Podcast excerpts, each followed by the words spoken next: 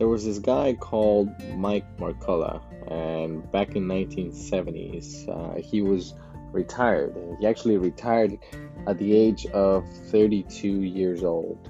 He retired, and what he would do, he was only 32, so he was still young. So, what he would do, he would go to businesses and startup companies, and he would just help out like once a week, like like on a Monday. He would just go and talk to different business owners, and he would just help them out on their business idea, help them write a business plan, help them uh, better their business, come up with processes, come up with uh, better ways of doing business, and help them just on their daily operations and uh, just talk to them and see what he could help. And he would do that for free. And he started doing that, and then one time he got a phone call from a friend of his. He told him, "Hey, go go check out these people. So, some guys say they got this company that they're starting. Go take a look at them. Since you're doing this, you know, just see what you can do for them." So he went out there, went and visited these guys, and then um, he liked the idea, and so he was retired, uh, and what they what they told them is that they wanted to st- start this business and this is what they were doing and so mike markkula actually was the guy that wrote the business plan for apple and helped steve jobs take apple off the ground so he writes the business plan himself for apple to help Steve Jobs get funding or to help Steve Jobs have a guide and have a, a, a clear path to follow on creating the massive company that Apple is today. And so, um, this guy, Mike Markkula, just is looking at uh, the business plan that he wrote himself and says, you know what, this is actually a pretty good thing. This is going to be a really good business.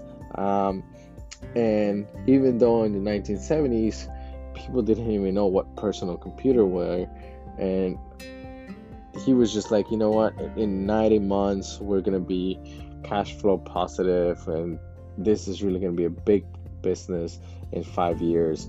So he said, you know what, if calculating, if it's uh, according to the business plan, um, just about $140,000 will do it to start it up and to really get it off the ground.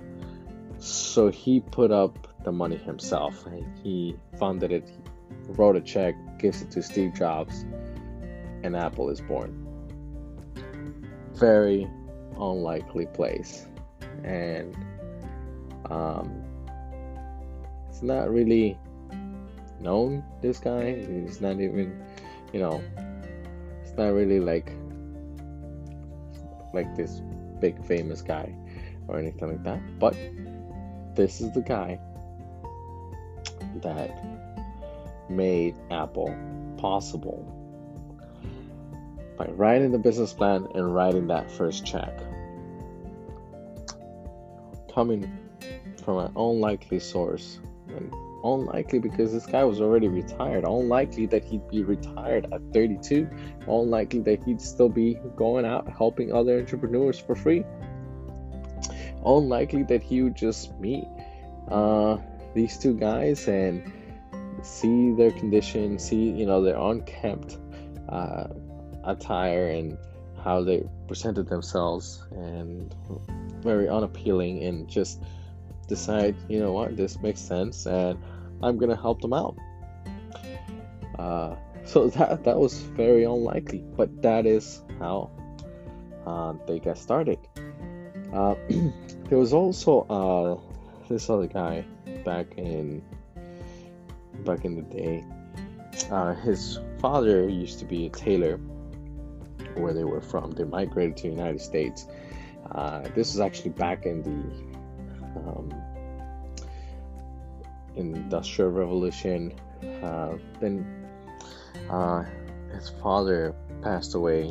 Now he's um, forced to work as a young kid. Starts working, help out his mother and his other siblings, and then he starts working at the um, uh, what they used to call back then an operator. And starts working as uh, as an operator and what that was is like they were doing uh, like what is that called? Uh, telegrams. So they, they were doing telegrams um, and actually it wasn't telegrams. It was like you know they would they would tap on this thing and then you know they would send the signal. They it, i think it was telegram. So anyway so the um the guy starts working uh, as an operator and he became a smooth operator. So they um was really good. So he starts earning a lot of money. And so um well a lot of money for the time and and for that position. So he starts saving money. And then this um uh, thing starts happening in the country where they start building a railroad and they build the railroad um, little by little.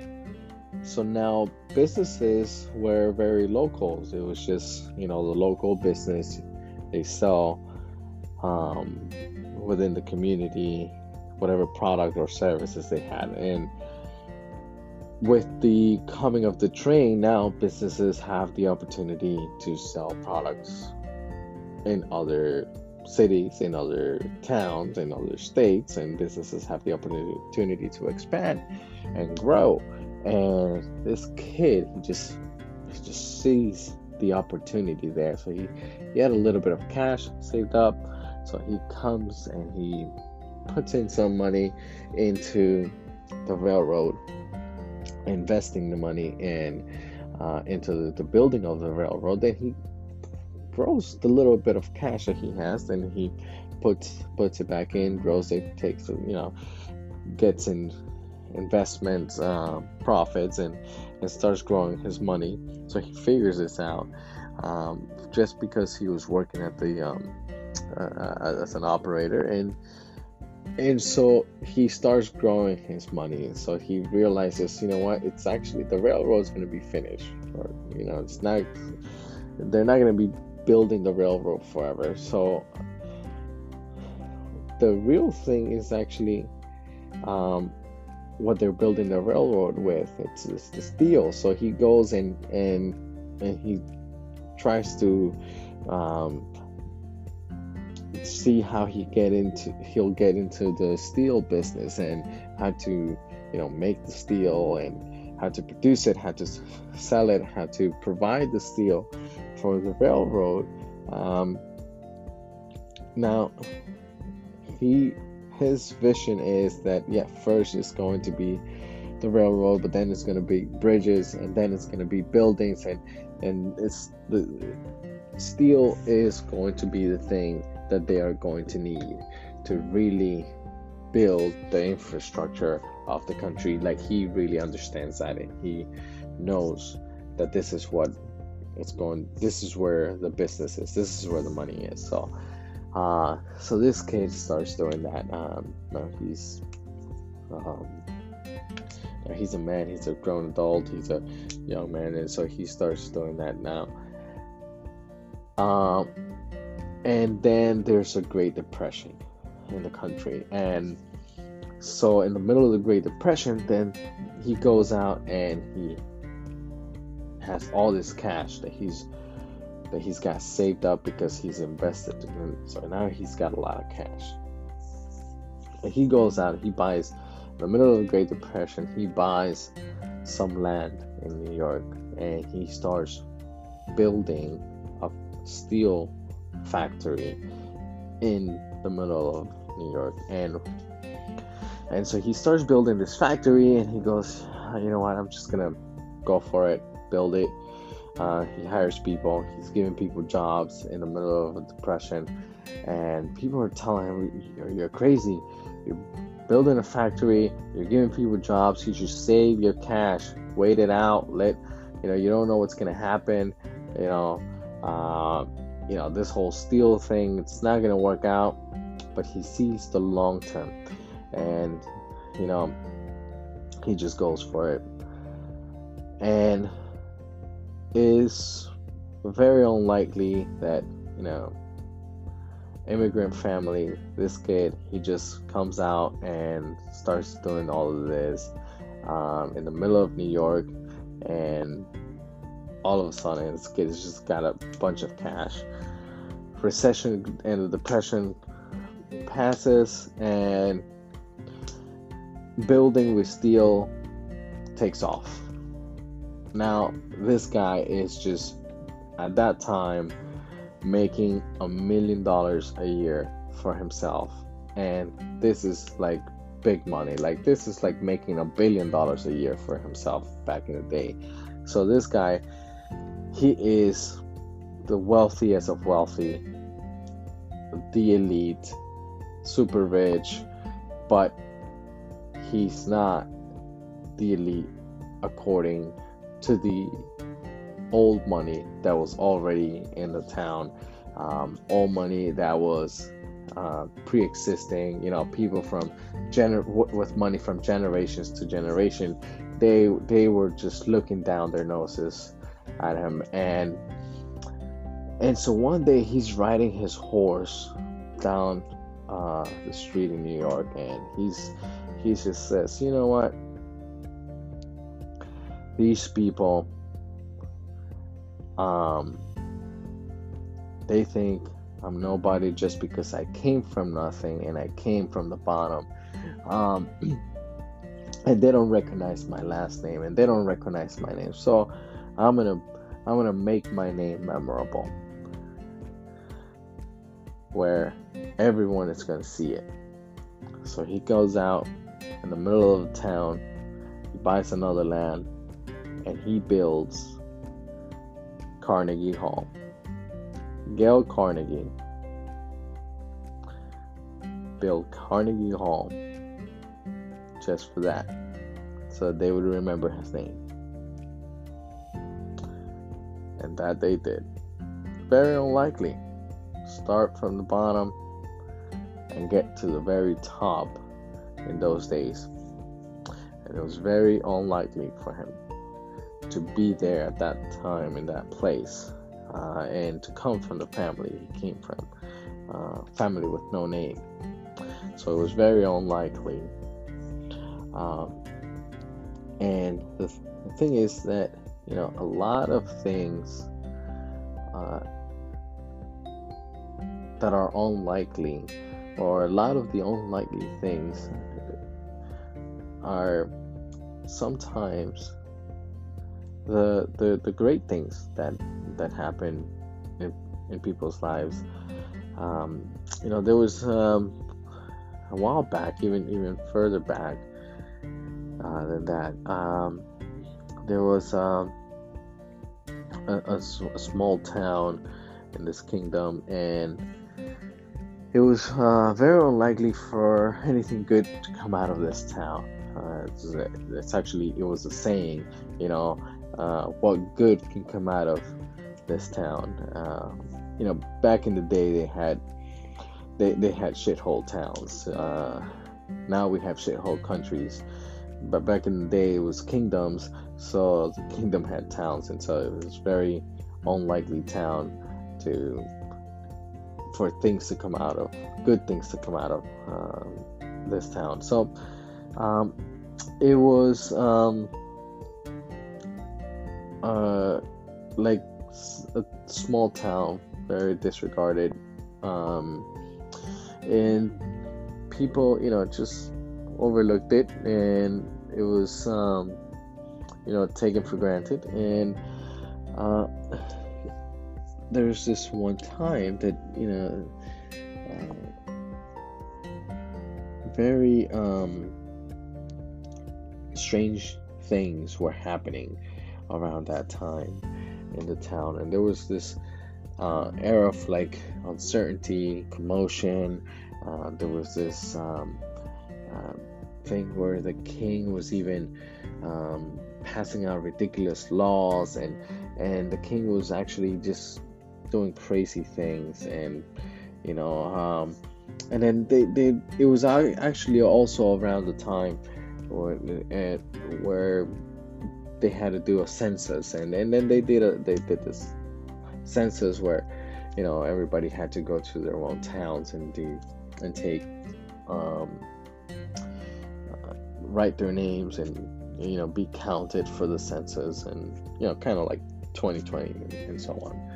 But uh, a lot of strange things were happening and all these unlikely things um, and the most odd and unlikely things um, that could have happened happened in 2020 and so it was very similar in, in, in that time. And then something um, weird happened. Um, it was kind of like um, like a I don't know like a phenomenon or you know something that caught people's attention. Uh, there was this bright star that that appeared. Uh, kind of like the star that just happened a couple days ago a couple nights ago. You know, big this big bright star. Um, appeared in the sky and so um, out of the most unlikely places and out of the most unlikely uh, towns and in the most unlikely scenery. And after a myriad of unlikely uh, events happening all at once, there was this really uh, amazing thing that happened, and uh, a, child was born in in in that um, unlikely place, and and then he became known as um, Jesus of Nazareth, and he became. And somebody even said to him one time, or somebody even said, you know, of Nazareth, what good can come out of Nazareth? And and so uh, it was very um, weird how the, everything played out, very unlikely circumstances. But this goodness that came out out of this unlikely circumstances and out of this unlikely place split the world in half. There was a before and an after. And there was a before, it marked history. It, it, it just created an, a historic event. Whether believed or not, it is remembered to this day. It will always be remembered. Um, it is celebrated by many, whether the name offends some or the name makes others happy. When Jesus was born, the world and history was split in half, and, and it's something just uh, regardless what your beliefs are. It's something that cannot be denied. Our calendar is guided by the the BC and and and AD. It's you know completely changed the world. Unlikely things out of unlikely places can change the world. If it's unlikely for you to be who you are because of your family's beliefs, because of how you were brought up, because of your perspective or the perspective of your inner circle, because of the world that surrounds you, if it's unlikely for you to do the things that you do, just look into it a little bit further down the line. What good is it bringing to the world? If it's bringing any good to the world, if it will change the way the world does business, if it will change the way the world sees art, if it will change the way the world believes, if it will change one person in a positive way for you, it is worth it. If the unlikely act of you going out of your way for a 10 second smile to make someone's day, it's worth it, then do it. Do the unlikely. Be the unlikely. Because unlikely doesn't have to be negative. Unlikely can be the most positive, world changing thing that ever happened in history. My name is Henry Calix, this is Perspective. Thank you for listening to this episode of Perspective. And this was Unlikely.